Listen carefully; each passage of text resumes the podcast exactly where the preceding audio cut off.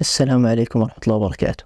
معكم معتصم عبد الكريم القطاونة طالب في كلية الطب البشري في الجامعة الهاشمية وحاصل على درجة البكالوريوس في التمريض من الجامعة الأردنية وعمري 25 سنة.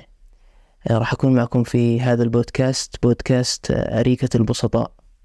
آه هذا البودكاست يعني راح يكون بودكاست بسيط جدا في أقل الإمكانيات الإضاءة بسيطة ومعدات تصوير بسيطة والمكان بسيط. سمي بأريكة البسطاء لأنه أول شيء أجلس على أريكة. تمام وأريكة بسيطة آه ومن شخص بسيط إلى البسطاء. فهذا بودكاست حصري للبسطاء في في كل هذا العالم. إن شاء الله تعالى. راح أتناول فيه مواضيع اجتماعية وثقافية وأحيانا نفسية ومواضيع دراسية وأكاديمية وأحيانا مواضيع علمية. إن شاء الله تعالى. الهدف آه، الآخر من هذا البودكاست هو أنه آه، مثل ما بنعرف يعني انتشر كثير على مواقع التواصل الاجتماعي محتوى يعني سيء ومحتوى هابط. والفكرة في هذا المحتوى الهابط أنه يعني بالرغم من أنه سيء إلا أنه في شغلة خطيرة جدا هاي مش كثير الناس بينتبهوا لها أنه محتوى بسيط. كيف بسيط؟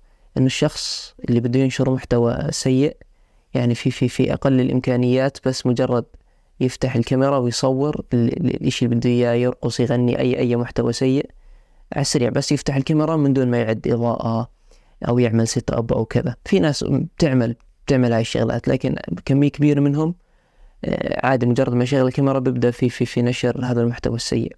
لكن تيجي في المقابل الشخص اللي عنده محتوى هادف وعنده محتوى مفيد لما يجي يفكر يبدأ محتوى آه، يعني كويس ويقدم آه، للناس شيء هادف يبدأ يفكر في التصوير والمعيقات والإضاءة والتكاليف والكذا فهذا إشي يعيقه مع أنه بيقدر ينشر محتوى الهدف في أقل الإمكانيات وأقل التكاليف.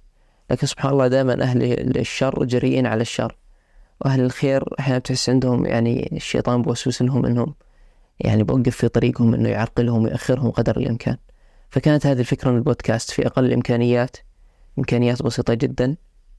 أخرج في هذا البودكاست أتناول فيه هذه آه، المواضيع البسيطة آه، تابعونا في الحلقات القادمة من هذا البودكاست.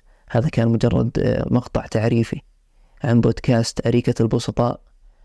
نراكم في الحلقة الأولى قريبا إن شاء الله تعالى. لا تنسونا من دعائكم. والسلام عليكم ورحمة الله وبركاته.